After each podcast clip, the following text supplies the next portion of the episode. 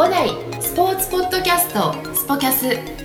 この番組はスポーツを通じて人々の健康生活の実現を目指す五大グループの提供でお届けいたします。はい、では、えー、5代スポーツポッドキャストスポキャス。今日は、えー、博楽支店岸田萌コーチです。よろしくお願いしますお願いしますはい。岸田コーチはい元気ですか？元気です。元気ですか、うん、もうよくしてます元気。です、ねえーさあ、はい。えっ、と岸田コーチ博楽支店で、はい。えーテニスコーチと、はい。えーゴールデンキッズはい。のコーねあの兼任しているというところで、はい。えー今日はいろいろとはい。えーそういったあのーね、ハイブリッドで活躍している、えーところをいろいろとお聞きしたいなと思っているんですが、はい。えーえーまずはその前に、えー岸田コーチをはい。いろいろと、あのー紹介していきたいなというか、あはい。うん。えー岸田コーチが、えーまず、えー僕はねちょっと聞きたかったのが、はい。あのねいきなりなんだけど、はいはい。あのー、なんかね、これは、ななんこんな、こんなこと言ったらね、はい。あのー、なんか、まあ、あみんじゃあ、みん、じゃあみんな、はい。多分分かってくれると思うんだけど、はい。なんか見た目とか、はい。あの雰囲気とかからしたら、あのね、柳川出身だと思えない。えーよく言われる。よく言われます。皆さんあの知ってる方はね知ってると思うんですけど柳川高校ってね言ったらあの松岡修造さんですとか、はい。まあ、あのうちにもねあのたくさん先輩方がねいらっしゃいますけど、柳川高校っていうのはテニスの名門はい。中の名門で、はい。えーまあ、僕なんか、ねねまあ、同期にもいっぱいいますけど、ね、知り合いでねだからうんなんかそのやっぱり選ばないよね。進学先にあの選ばない、でまずは、はい。あの岸田王子出身が神奈川です。神奈川、はい。こっちなんです。こっちなんですよね、はい。でその、うん、なんかそのいろいろとあの結構このポッドキャストで生い。立ち聞いてるんだけど、もうねまず聞きたかったのは なんで柳川に行ったのかっていうのがね一番聞きたかったんですよ。そう。で、えっとまず、えー神奈川県のどちらの出身？神奈川県の川崎市にしで出身。川崎市、はい川出身です。出身、はい。でこっちで生まれて。こっちで生まれました。でこっちで、はい。えー育ててもらい。あそうですはいはい。そして、はい。えー中学を経て、はい。柳川へと。はい。まずテニスをはい始める前と、なんか他のスポーツもやってたりとかしてたのかな？いや私はもうずっと、まあ、体操教室みたいなのには入ってたんですけども、その前から両親がテニスをで出会ってるんですよ。なるほど。テニスで出会ってて、でそれで私長女なので、うん。父親がうん。自分とうん。打ち合えるぐらいうん。に、うん。うん。長女を育てたいとテニスを。あお父さんの願望から私が。なるほど。お父さんの気持ちだ気った持ちだったんですよ、もううん完全にあの、父親がうん。もうやらせたいという気持ちから、うん。もう気づいたらラケット握ってたみたいな感じで、うん。あのまあ父親と母親の友達とかもテニス関係の方が多かったので、うん。でまあ必然的に練習とか、うん。遊びでテニス行ったりとかするときに、うん。横で私がちっちゃいちっちゃい頃に、うん。キッズラケットでボール転がしたりとかしてて、うん。でそこからまあ自然にやりたいってなって、うんやり始めたのがきっかあけきっかけだったんだですね。それ何歳の時？4歳ですね。4歳。ああじゃあ結構ね早い段階でテニスにねあそうなんですよ。お父さんの 願望から。せいでというか お父さんのおかげでというか。今も父親はうん。テニスずっとやってて,、ずっと続けて私より全然うまいであす上手なの？はい。全日本とか出てます。あお父さんそこまで行っちゃってる。そこまで行っちゃってる。あーそれはもうさ、はい。しょうがないね。しょうがないですよね。そうなんです。あもうお父さん全全日本も出場されて、あーじゃあもうそれはもうねやらなければいけない。やらなければ。お家に生まれてしまったんだね。はい、でもうん。よくコートであのもちろん一緒に練習することもすごく多かったんですけどうん。もう何回テニスコートで泣かされたかわかんないですね。ああもう厳しいことあもう言われて、ね、厳しいことばっかり言われて。うん。で私がうまくできないとふてくされてうん。やらなくなったりとかするので そうすると父親がまた切れて それで「もういいお前はラケット握らなくていい」みたいな感じで言われてうん。でもうじゃあやめるって言ってうん。毎回家族会議な家族みたいななるほど、うやって岸田萌をテニスの道からそらせないようにするかみたいなそれはねある意味大変だったよね。大変でしたね。ね。あそうなんだ。でもそこまであのやっぱりお父さんの気持ちがあって、はい。っていうところからなんかだんだんちょっとあの柳川に近づいてきた感じがするんだけど まだ近づいてないけど。でそこで、はい。えっ、とお父さんの手ほどきを受けるような形で、えーテニスに、えー入っていって、でその後どこかスクールに入ったりとかあそうですね。通ったりしたのかな？あしてました。もう、うん。ち幼稚園ぐらいからもうあ最初から。もう別に父親がコーチとかじゃなくってもうスクールにパンって入ってそうなんだ。はいはい。で休みに父親が娘とテニスやりたいから連れてかれるみたいな。なるほど。私から行ったことないです。あなるほど。私はじゃあ休めない。ね休めない。それはちょっとねなんかねテニスが嫌になる可能性もある。あ嫌にななった時期もありました。ね。はいそうなんです。そうだよね。でもう普通にコーチに教えていただいて。うん。もうそれこそ私の時はでもキッズの時は、うん。あのー赤とかのボールじゃなくうん。て黄色。あもうまだまだないもんね。 Play and Stay じゃないのはなかったねので、黄色のボールで打ってましたね。今はねその red ball ね、はい。次がオレンジ。オレンジ緑ですね。緑ではい。 green ball になってね。あのあれいいよねああいうものすごくいいと形でねまあでもスポンジボールぐらいはあったけどね。スポンジボールもやってたんですけど、うん。基本的にその当時のテニススクールのうん。基本は黄色ボールでしたね。色だったんだ、うん。へえそれはお家の近くのテニススクールだったあのそうですね、うんもう車で20分ぐらいのところですかね。にあったので、うん。今はもうちょっとなくなっちゃったみたいなんですけど。あなくなっちゃったんだ。はい。そうなんだね。そこでやってました、うーん。でそこでえっ、といいくつまでやってたの？えっとそこは結構長くって、うん。えっと小学校の、えー小1までやってたのかな？で小1から、うん。あのーそこで出会った恩師がいて、うん。でその方がアザミノローンテニスクラブでやってたので、うんそこについてって、うん。でアザミノローンが結構育成強化っていう有名だよね有名の、ね。有名なとこなんですけど、うん。すごい厳しいとこで、うんうんうんまあ、入る時にテストみたいなのがああるようなとこだったんですけど、うん私もう本当に下手くそだったので、うん。入れるようなうん。実力はなかったんですけど、うん。そのコーチの口利きでうん。入れていただいて、うん。最初そのレッスンに入る前に素振りをうん。40回か50回ぐらいずっとやってうん入るみたいな、レッスンに入るみたいなことを条件に入れていただいてでそれ、うん。そこで小4までうん。やったのかな？あさあその時はもうあれなんだ。もう小学校4年生。小学校四年生。小小4までだ。や4年間ぐらいやって、うん。そこから慶応赤城アカデミーっていうところで。え千葉まで行ったの？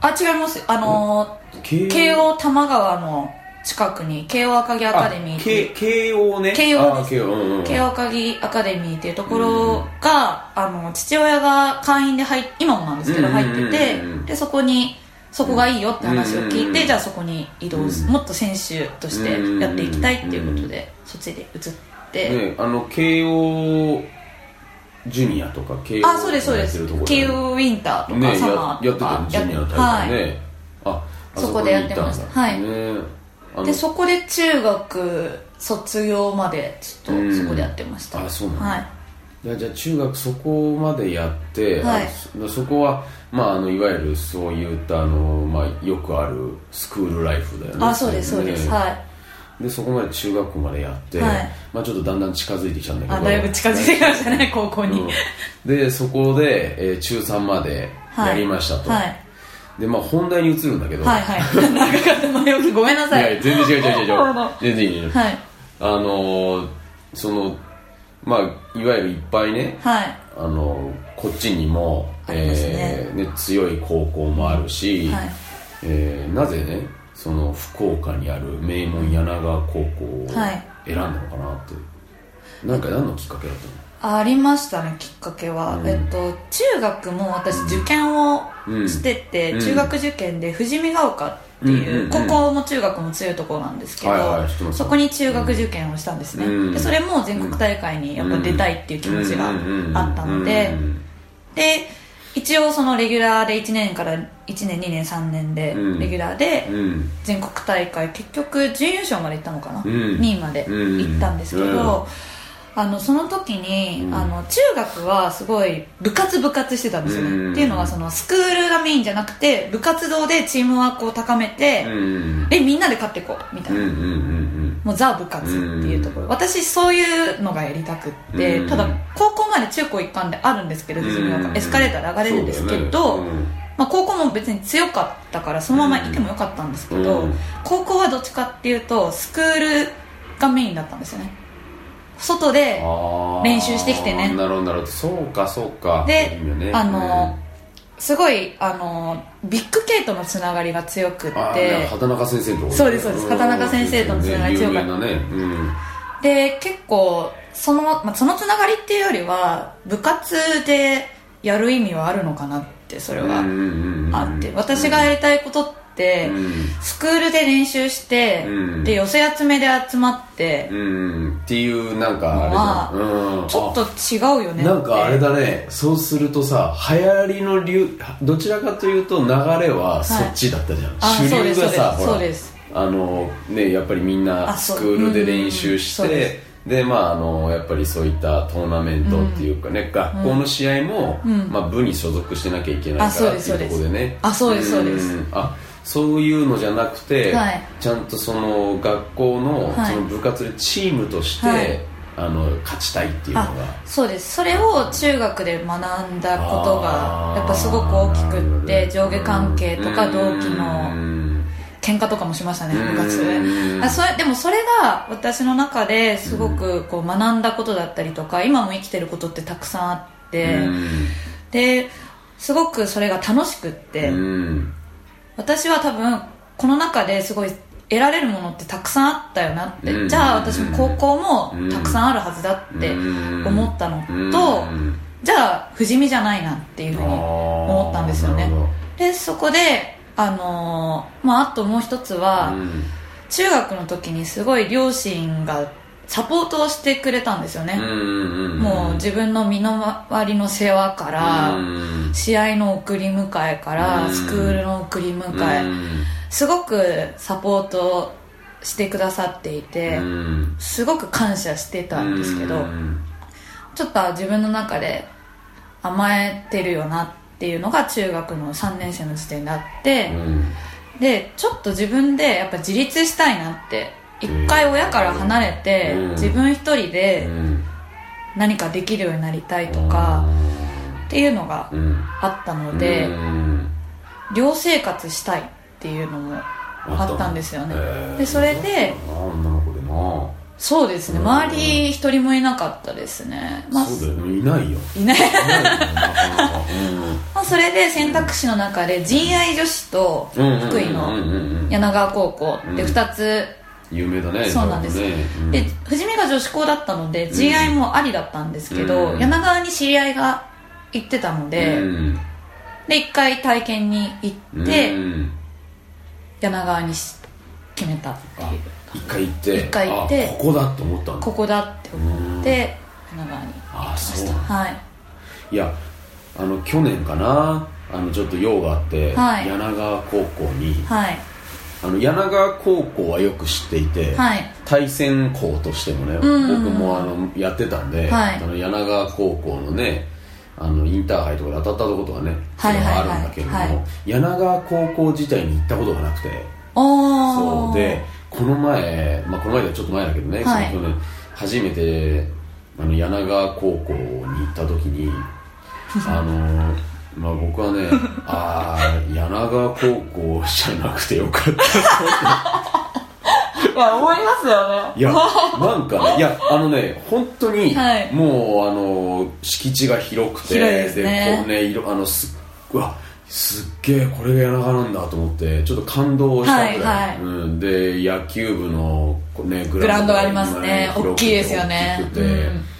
でしたらずっと歩いていってテニスコートどこだろうと思いながらすごい歩くんだよね。あのー学校から学校から歩きますね。校舎からは。正門から入って、はきます。正門からは遠いですね。遠いんだよ。でしたらちょっとなんかあの川が出てきて。そうか えこれ合ってんのかなっていう感じでしたらテニスコートがねありますね。ポンとね、はい。あのーハード八面ですね。八面ね、はい。ハードコートがねハードコートですね。見えて、はい。でそうあのいやお世辞にもね言えないねそのなんて言うんだろうすごいすなんて言うんだろうコートはちゃんとしっかりしてるけどコートはしっかりしてます。うん。でもなんだろうかその雰囲気としてじゃあなんかすものすごいあの、ね、いい施設なのかって言ったらねえ全然ね。全然そうでもなくてお化け屋敷みたいですよね。みたいな うわ監獄だこれとかって。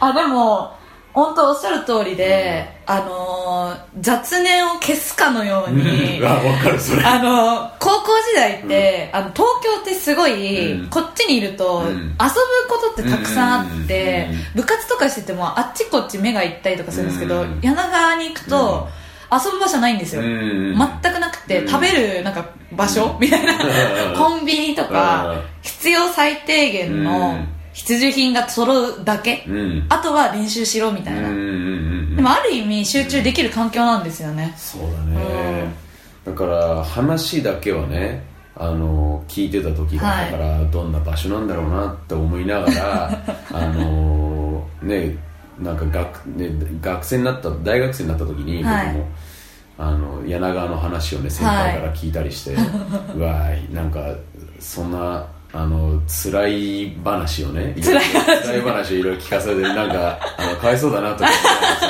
まあでもみんな意外とね明るくねなんかネタにしてそうなんですのことを聞いてたから、そうあのいわゆるコートのはい。横にね、、はい。わゆる柳川が柳川ありますね。はいはいはい。川があってね川下りが有名川下りですね。はい。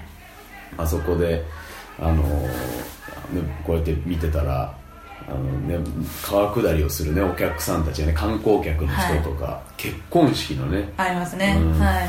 そうしたらたまたま行った時にね部員の子たちが、はい。あのね、監督さんが「はい。あのおいみんな来たぞ」って言って 言ってそれでバーってみんなコートが出てて、はい。あの結婚式のね、はい。あのそのあ花嫁さんとね 婿さんこうやってはいはいはい。な流れてきたこうやってだからしたらみんなで「おめでとう」とか言って言ってさ部員のみんなも「おめでとうございます」とか言ってさなんかこいやこれが文化なんですとか言って、えーあの私それ一回もやったことないがですか多分なんで行ったんだろうって今びっくりしました。いやなんか、まあ、たまたまだったのかもしれないけど多分たまたまかもしれないですね。それで「おめでとうございます」って言ってそしたら部員のみんなもなんか「おめでとうございます」とか言って。言わされてんのかもし言れないわされたい。やいいなこれとか思いながら。そう。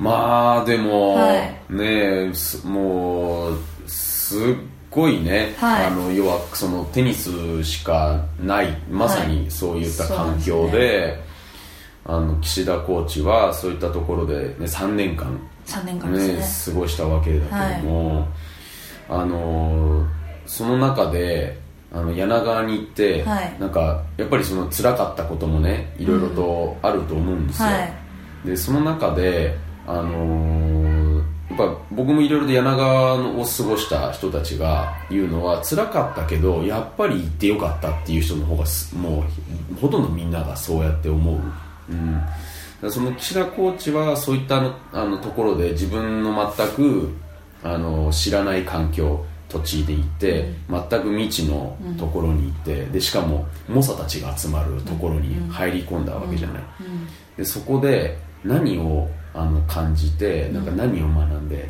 でこういったことが良かったなっていうところってなんか教えてもらいたいなと思って、ちょっとうまく話せるかわかんないんですけど。うん いいですか？ちょっと取りも、取り留めない話になっちゃうかもしれないんですけど、いやもう私もその名だたる先輩うんのおっしゃる通り私も後悔は一回もしてなくって、本当にやっぱり行ってよかったなっていうのがうん。正直なうん気持ちで、うんであんなに辛かったのになんでそう思うんだろうっていうのも自分でもなんか不思議なんですけどで特に私3年間の間で何もなかったわけじゃなくって、うん。怪我とかがあったんですよね。あ怪我したんだ。高校2年生の春に怪我してしまって、うん。1年間ラケット握れなかったんですよ。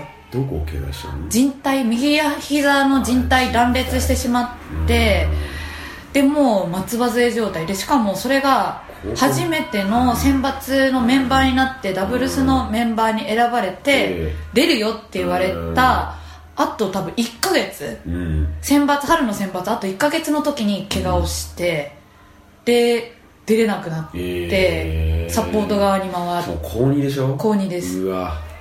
そあその時点では高1だったんですけど次高2だった。次高2のタイミングか。タイミングだったんですよねめちゃくちゃ辛かったですねそれが。いや辛いよね。ねもう目前で、ん。であのやっと出れる辛い練習乗り越えてやっと全国大会に行けるっていう時にうん。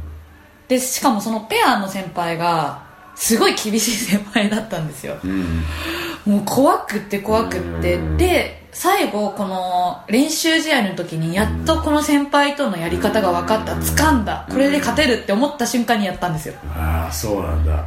あこれでいけるって思った瞬間に膝をやってしまってであのなんていうんですかその後のメンバーが入ってっうん。ていうでもう目の前で練習を見たりとかう。んその後1年間なんで高校3年のインハイまでうん。ラケット握れず。うわでその中で副部長に選ばれて、うん。でなんで副部長に選ばれたんだっていう。副部長っていうのはいわゆるあの副キャプテン副キャプテンですね。うん。中学も副キャプテンやってたんですけどなんでなんでやろうって感じなんですけどうん。で高校も副キャプテンに選ばれて、うん。でもう自分のことで精一杯だったんですけど、うん。でも今までその時ってレギュラーの感覚というかずっとレギュラーで来てたので、うん。レギュラーの気持ちしか分かんなかったんですよね、うん。でその時に初めてサポート側にうん。回って、うん。良かったのはやっぱりそのレギュラーの気持ちとサポート側の気持ちが分かるようになったっていうのとそれはすごく良かったなっていろんな面で部活を見れたりとかっていうところで一つあの私の精神的な面で一つ成長したっていうところとやっぱりその親がいないところで怪我をして自分の身の回りの世話を今まで大変だったのがさらに大変になったっていうところで自分がどれだけ弱いのかっていうのに気づいたというか精神的に弱い本当は弱かったんだなっていうのに気づいてでその時にあの改めてうん。同期の支えだったりだとかあとは周りの友達あうん。のレギュラーとかそういうの関係なく一般の生徒うん。クラスの友達とかあとは親。うん。両親のありがたみとかっていうのをすごく感じたその時に。私ってやっぱ一人じゃ何にもできないしうん。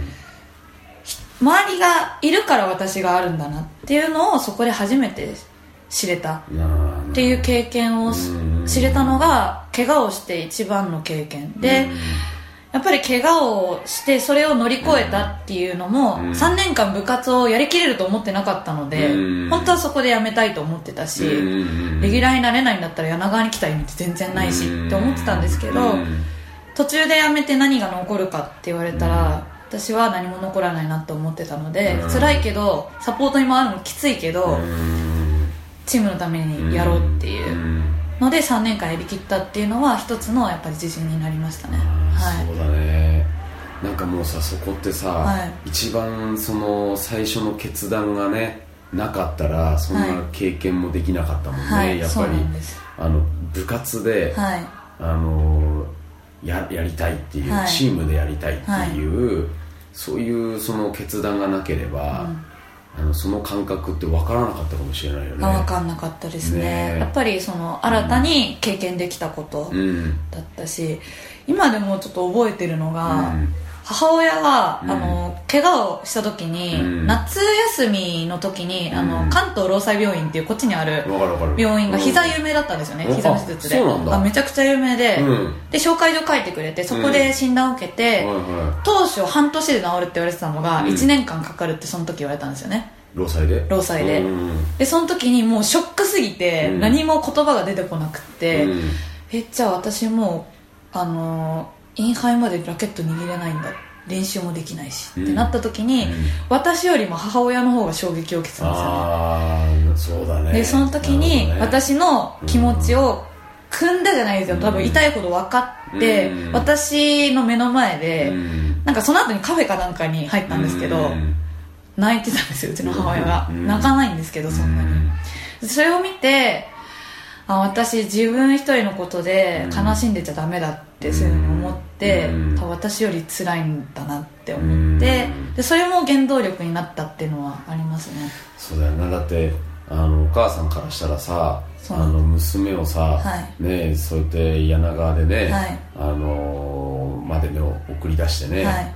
あの心配だったと思うんですよね心遠い。配だよ、うん。それは。遠いところで。うんうん俺だって自分がこれから柳川行くのが心配だもんね。自分が。自分がね。うん。殺されるんじゃないかうん。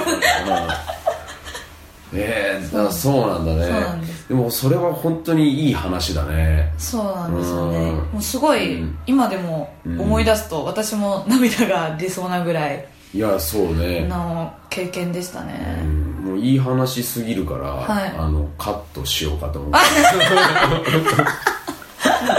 お蔵入りになっちゃう。お蔵入りっていうか今までのしあのポッドキャスト今十十何回目なのかな、はい。うん、なんか結構あのトップクラスでいい話だったからあ本当ですか？うんとりあえずカット？カットされちゃう。はい。なるほど。もうでもそこの経験がねあってこそ、はい。あのやはりその柳川高校で、はい。えーね、あのテニスってねあのやっぱり個人競技だから、ね。やっぱりその自分のことにやっぱりなりがちになるスポーツって言われててね。うん。でその中でよくぞそのチームスポーツチームっていうものを学学びたいんだというか、まあ、チームでやりたいんだっていうところを選んだところが、ああなんかすごいなって思うし、うん。あのー多分僕らなんかよりも世代的にももっと、あのー部活っていうものよりもなんかあのクラブチームに所属している世代の方が多い。あそうですね。うん。うん。人ところの中で、はい。あえてそういった真逆の方に行って、はい。でなおかつあのねまあくしくもね怪我をしてしまってでそこであのチームを知ったわけなんだよね。そうですね。うん。でそのチームを知ったっていう中でやはりおそらくね今の、あのーお仕事にも生きてくるんだろうけれども、あのーその後は、えーこ大学を大学にね、行ったっていうことは聞いてるんだけども、えっと、駒澤大学に行ったあ駒沢です、ねはい。でそこから、あのーその時に、はい。えっ、ともうテニスは、はい。あのあれテニス部には入ったのかな？テニス部は入らなかったんテニスですよは入らなかったんだ、はじゃあ普通に進学して。い、進学しました、うん。でその中でその後今ね、はい。こうしてテニスコーチっていうはい。職業と、はい。あとは、えー子供たちの運動能力向上スクールでゴールデンキッズっていうところで今コーチをね、はい。えー小学生を対象にコーチをね、してくれてるんだけどもなんかそこにその職業にあの行き着くまでのちょっとまたこの柳川高校を経てからの話もまた聞きたいんだけど、はい。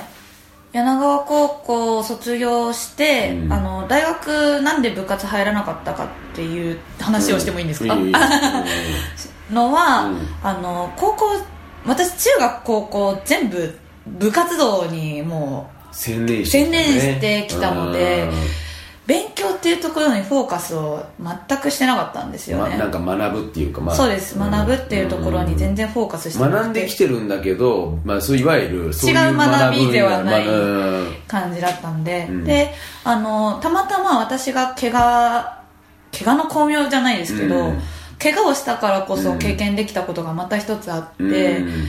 怪我をした時にあもう私あの本当は部活入る予定だったんですよ、うん。その当時は怪我をしてなければうん。テニス推薦で行ける戦績あったので、うん。行けると思ってたのに、うん。できなかったので、うん。そこであこれはまずい大学行けなくなっちゃうっていうふうにもう冷静に思って、あじゃあ私は勉強しなきゃいけないってうん切り替えて、うんでもう評定平均を上げるる。ためにうん。猛勉強して、あその高校時代に？あ高校時代です、うん。もうパッて切り替えて、へー。勉強に切り替えて、うん。そしたら、うん。テニスで培った集中力が役に立ったのかわかんないんですけど、うん。クラスで今まで中間ぐらい、真ん中ぐらいだったのが、うん1番とか2番とかになって、でそれで評定平均もちゃんと取れて、うん。無事駒沢に行けたんですけど、うんでその時にあの受験をする際に学んだ世界史の先生がいて、はでその時のうん。教え方がものすごく面白くっいてもともとその人の授業すごい好きだったんですけど、うん。そこであのなんか国際関係の勉強って楽しいってうん。思い始めて、じゃあ私英語も割と好きだし、うん。そっち関係を大学では専攻したいなっていう気持ちが生まれて、で受験の時もそっちを希望してやったんですけど、うん。じゃあ大学はじゃあどうしようかって話で大学はちょっと勉強したいなっていううん。思いが強くなって、うんそうすると部活動をやってるとちょっと難しいかもなってうん思ったのと、うんまあ、テニスはでもやりたかったんですよ、うん。じゃあ何テニスの関わり方ってでも部活動一つじゃないよなっていうふうに思って、うん。そしたらアルバイトコーチ父親が大学時代やってたので、うん。それってありじゃないっていうふうに思って、うん。大学時代はテニスコーチをやってました。あー4年間ずっと。そこでアルバイトしたんだ。アルバイト。コーチとしてね、はい。うん。でその時に出会ったのが、うん。たまたまうん。テニスの授業に駒沢に来てたのが、うん。慶応の今監督の酒井監督っていう坂井俊明さんがね。俊明さんがいらっしゃってて、うん。そこで酒井俊明さんの授業を受けて、うん。柳川なんでしょっていうふうに、うん。最初部活にスカウトされてて、うん。でもちょっとあの膝やってるんで今勉強したいんですって言われてであの酒井さんがやっているスクールがあるからうん。手伝ってよっていうふうに言われて、うん。あぜひ私探してたんですっていう出会いがあって、そこからずっっと4年間下でお世話になってるっていう。ね。そこで縁があって縁があって、はい。いい人に出会ったねまたあねもう私本当に 人に恵まれてるなっていうふうに思っててうん。今もすごいあの進行ありますしうん。でそこでもうずっと4年間うん。お世話になってうん。であの勉強の方にゼミがすごい部活並みに忙しいところだったのであそうなんだ。そこをあえて選んでうん。ゼミ一色でした。ゼミ一色、はい。ああもうじゃあ本当に何かそういったあの学びたいっていうエネルギーあそうエネルギーをそっちに向けうんてもう毎日ゼミ生と会ってるようなはあ。勉強。もうじゃあもう本当に普通に一般生だねもう。あ一般生でガリ勉でしたね。えはい。でサークルも入りながらテニスサークルも謳歌してましたね。いやねもう大学時代は正直そんなになんか悔いないっていうくらい。そうだなんかある意味ね、まあ、膝も治ってるだろうからその時は、はい。あのちょっとずるいな。うん 技術的にもあってなそうですね。サークルってなると結構普通に優勝とかできてましたね。スターじゃねえか、ね、そうですね。うん。はい。そういう道もあったんだな。あそうです。なるほど。ちょっとなんか俺はちょっと後悔してる感じがする。そういう道もあったんだ。そういう。なるほど。はい。まあその後そうやって大学でね、はい。経てえーでこあのテニスコーチっていうのをアルバイトで経験して、はい。でその後、えーとまあ、卒業するにあたって、はいなんかその学んできたことを生かして就職をしようと思ったの？あそうですね。はい、うん。もうそのおっしゃる通りなんですけれども。ど。どんなことを学んで？えっと、やっぱりその国際関係とかうん。をすごいもあのうん。国際政治学みたいなものを学んだりとかしててえすごい面白かったんですよ。今でーも思うんですけど。うん。でそれがやっぱりあの役に立つよううなん。職業に就きたいなっていうふうに思ったのでうん。最初キャビンアテンダントとうんかうん。あとはなんだろうホテルうん。とかうん。を志望してて結局ホテルにあホテルにね、うん。えっとホテル業界にホテル業界に行って、うん。パレスホテル東京っていう、あの皇居の横にあるホテルでうん。就職をして、えウェディングプランナーで。ああなたプランナーだったの？プランナーでした。本当、はい。なんかホテル系のプランナープランナーはねあのーえー、と守屋さんそうね。守屋さんと、はあとえー、と南君がねなんかあのウェディング関係に興味を持ってみたいなことはねあそうなんですか？フロントがねあったけども、はい。プランナーではなかったのかな？うん、あでもプランナー大変だもんねあれプランナーって。大変でしたね。大変だよね、はい。うん、僕もね結婚式っていうのを一度経験しましたがはい。あれはあのーそうなんかねプランナーさんに脱帽したね。もうすごいなと思って、うん。あのーひだ僕らのねひひ一組だけをね担当してるわけじゃないじゃないでしょ、ねはい。もういいあのー一人で何5組。5組か。6 5組とか、ね。はい。担当してますね。あれはね相当ねあのーなんだろう気が回らないとねいや本当にでできないできないですね、うんあんなことやってたんだ。あんなことやってましたね、えーなるほどね。じゃあそれをそのこそう国際政治学、はい。うん、そのそういったあの国際的なそういったね、まあ、今目の前に新聞ありますけどあのーま ありますね。あね大体ね紙面を賑わしてるのはね大体政治と国際的な問題がねあってでそういったものからあのいわゆるあの海外とね精通する、まあ、ホテルなんてねあそう特にねそこのあのパレスホテルなんて言ったらもう常にあの海外の人が来たりとかってねいうところでのそういった世界だと思うんだけど、まあ、あのそういったあのことからねまたなぜ、あのテニス業界、うんまあ、その5代にね、はい。転職をしてきたわけで、はいはい。うん、そういったまたきっかけっていうのはまた転機があったんだ。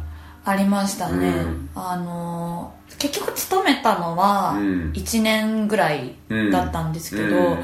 1年働く中で、うんなんかこう自分らしうん。く働けてないっうん。ていうのがあって、あの働いてる自分が嫌いになりそうな時期があって、でそれがすごく大きかったんですよね、うん今までこんなことあったっけなって思い返しても、うん。でうんまあ柳川とかそう辛い経験とかもしてきてたので、うん。大概のことはこううん。乗り越えられる自信はあるんですけまあ、ど、大体乗り越えられるよね。大抵乗り越えられる自信はついてたのでただそれとはまた違ったもの嫌があって。だったとか辛かったとかいじゃないね。やもう全然そういうんじゃなくってこれはなんだろう私やりたかったのかなっていうのがあって、うん。まあ、たあの接客するのはすごく楽しかったですし、うん。プランナーの仕事自体も素晴らしい仕事だとは思うんですけれども、うん。なんか一番辛かったのが、うん。子供たちと接せない接することができないことが、うん。そこで子供が出てくるんだ。子供が、うん。あまあもちろんなんですけど、うん。プランナーって大人の方とね、うん。接することがもうほぼほぼなので、うん。それはわか重々承知で入ったんですけれども、うんその時まであの私の中で子供たちの存在ってそこまで大きいと思っ気づいてなかったんですよ、でそこに入って初めて、あ私の中で子供たちと接する時間ってうん。ものすごく大きなものだったんだなっていうのに気づいて、うん。じゃあでも子供と接するだけっていうのだったら幼稚園の先生でもいいわけですよ、うん。保育士でもいいわけですよ、うん。そういう道もそのまだ全然若かったですし、うん。まあ、今も若いのかな、ですけど、うん。じゃあつ違うなって。それは別に違う、うん。じゃあ何がしたいの？ってなった時に、うん。今まで私スポーツにたくさん育ててもらったっていうふうに思っていて、で今までのそのスポーツに育てられ育育ててもらった経験っていうのをうん。子供たちに伝えていきたい。うん。私みたいな経験してる子ってそういないって思ってたしじゃあこのこれをやっぱりスポーツを通して子供たちに成長してもらいたいなっていうのを伝えていきたい。じゃあなんだろうって思った時に、うん。あのー五代ってういうん会社が、うん。あの知人を通してうん。知って、うん。でその当時はゴールデンキッズあるのを知らなかったんですけど、まあ、まずはテニスのコーチとしてキッズに関わりたいっていうところから。それはあれなのかな？あのこう大学生時代に、はい。あのスクールで、はい。えー、とコーチの経験をしてたわけで、はい。その時に、はい。あの子供たちと接してたのかな？あそうです。あもそういう全部ことなんだね。あの全部まあですね。あの大人のレッスンもやってたあし大人のレッスンはやってなかやっですったてない。あもう子供だけを対象に子供だけを対象にしてたんです。そういうことで、はい。あのそういったあの子供だけを対象にしてやってたから、はあのいざ自分が就職をした時に、はい。あのあれっていう感じのあ子供とのあのそういったものの時間がすごい楽しかったんだ私と。そうなんです。そこで気づいたのがあってで五代を知ったのはその時の酒井監督が紹介してくださって、あね。の一番に相談したのも酒井監督だったんですよね、うん。ちょっと私違うんですと。そうなんです、あのものすごくお忙しい方なんですけど、ん。ものすごくいい人がなので、うん。あのちょっと相談したいことがあって、うん。お忙しいかと思うんですけどって電話したらすぐに来てくださって、うん。で相談に乗ってくださった時に、うん。あのいろいろ就職場所っていうところを、うん。あの提示してくださってでその中で5台があったああそうなんだね。いやーそれはね本当にありがたいことでいやものすごくありがたい。うん。ねえ。はい。あそういうことなんだね。そうなんです。なんかそのやっぱりどこかであのなんだろうなその意味があってさ今話聞いててもね、はい。結構みんなといろいろと話させてもらってるじゃない、はい。でそのやっぱりその過去のそういった背景をいろいろと聞いてくると、はいまあ、あの当たり前なんだけどそのターニングポイントみたいなのがあって、はい。で全部意味があるんだよね、うん。そこにやっぱり例えばだけど高校の時にさ柳川でいあの福岡まで行って、で怪我してしまってあの、まあ、ある意味その俺自分の才能っていうものをさあの思う存分さ開花させることができなかったっていう。ね。うん。でそこからテニスじゃないっていう道も知って、であのテニスと違うね触れ方をしたわけだよね、はい。4年間ね。そうですね。ん。うん。でそんなことがあったから、はい。やっぱり今あのそういったものにやっぱ自分があのち、ね、一歩社会に出てみてなんか自分のやりたいことが本当に、あのこれなんだっていうものに気づけたっていうのはやっぱり大きいよねそれね。大きいですね。私多分怪我してなかったらコーチやってなかったですね、やあやっぱそうだ。なあ絶対そうだと思います。うん。そうかもしれないいやねもう選手でやってたら、うん。多分もっとわがままな人間になってたと思います。まあ、わがままはいいんだけど、うん。あのそういった何かを伝えるっていう気持ちとか、うん。その裏側の気持ちとか、はい。そういったあのメンタリティーは持てなかったってことだいやもうよね絶対モテなかったと思いますねまあどこかでね気づいたのかもしれないけれどもそういった職業にはなってない可能性があるよね。なってないと思いますね。うんなるほど、うん。まあ、今そうやって5代に、あのね、転職をして、はい。でそして入ってからあの知ったというねゴールデンキッズっていうね、はい。まあ、もうもちろんそのテニスのコーチとしてっていうところはねもうここまで聞いてくれてると分かると思うし、はいその中で今ゴールデンキッズっていうその子供たちはい。へのそのアプローチはい。をしてくれてるんだけども、はい。今あのどういったあのことをあのやってるのかな？ゴールデンキッズで。えっと、どういうこと、うん。えーっと今はあのいろいろ経てメインコーチとして、うん。あの子供たちとあのありがたいことに、うん。あのレッスンをしてさせてもらってるんですけれども、楽しいですね。楽しい。はい楽しいです、あの子供と接してるのってその何が一番楽しいの？なんか岸田コーチの中で。何何が楽しいんでしょう？なんか、うん。うまく表現できないんですけど、うん。やっぱ多分基本的に子供好きなんですよね私。うん。子供が好きでもう憎たらしい子でも、まあちょっとイラッとする時もあるんですけど、うん。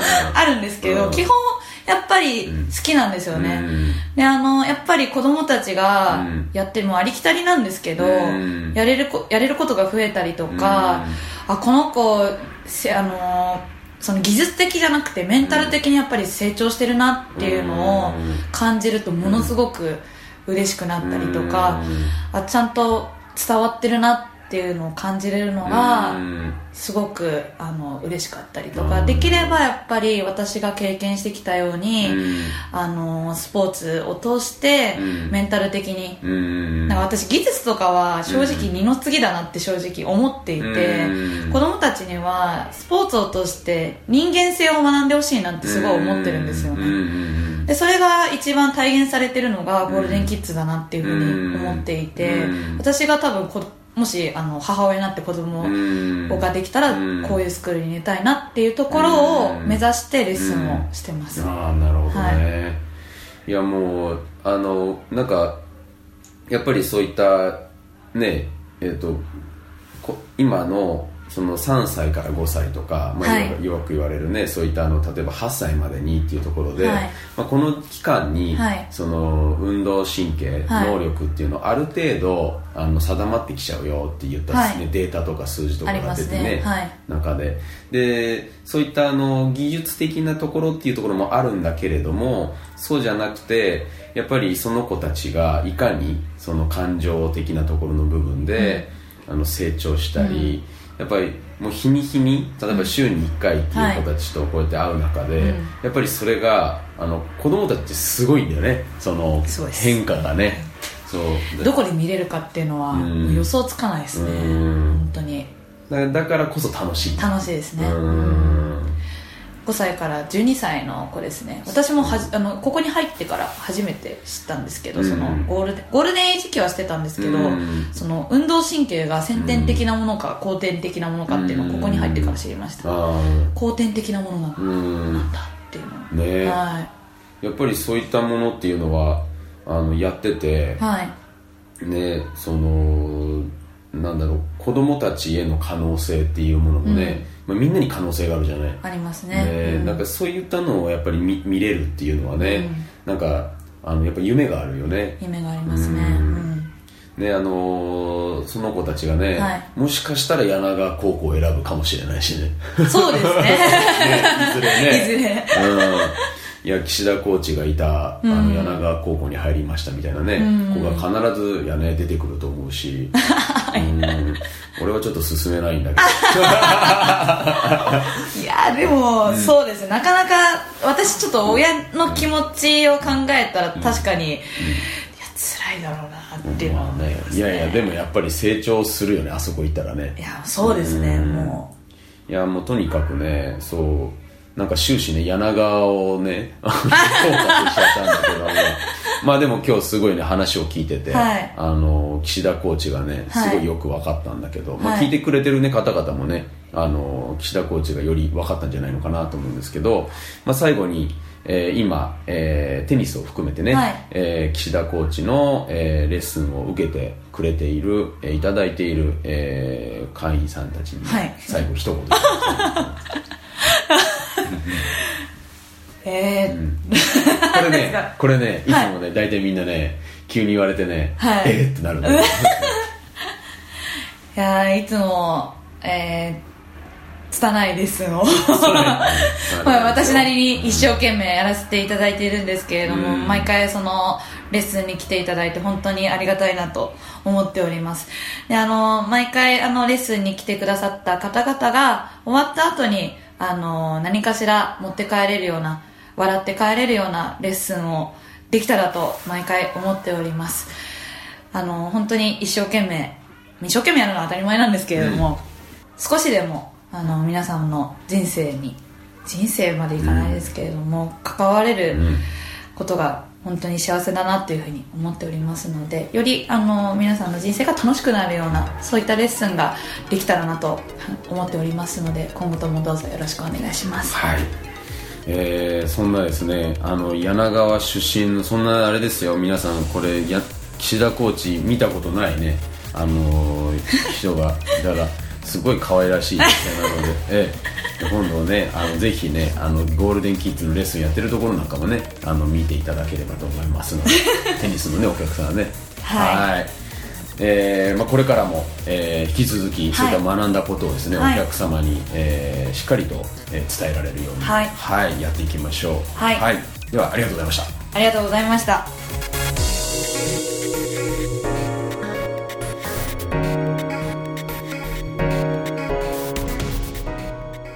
番組は提供5大グループプロデュースキクタスでお送りいたしました。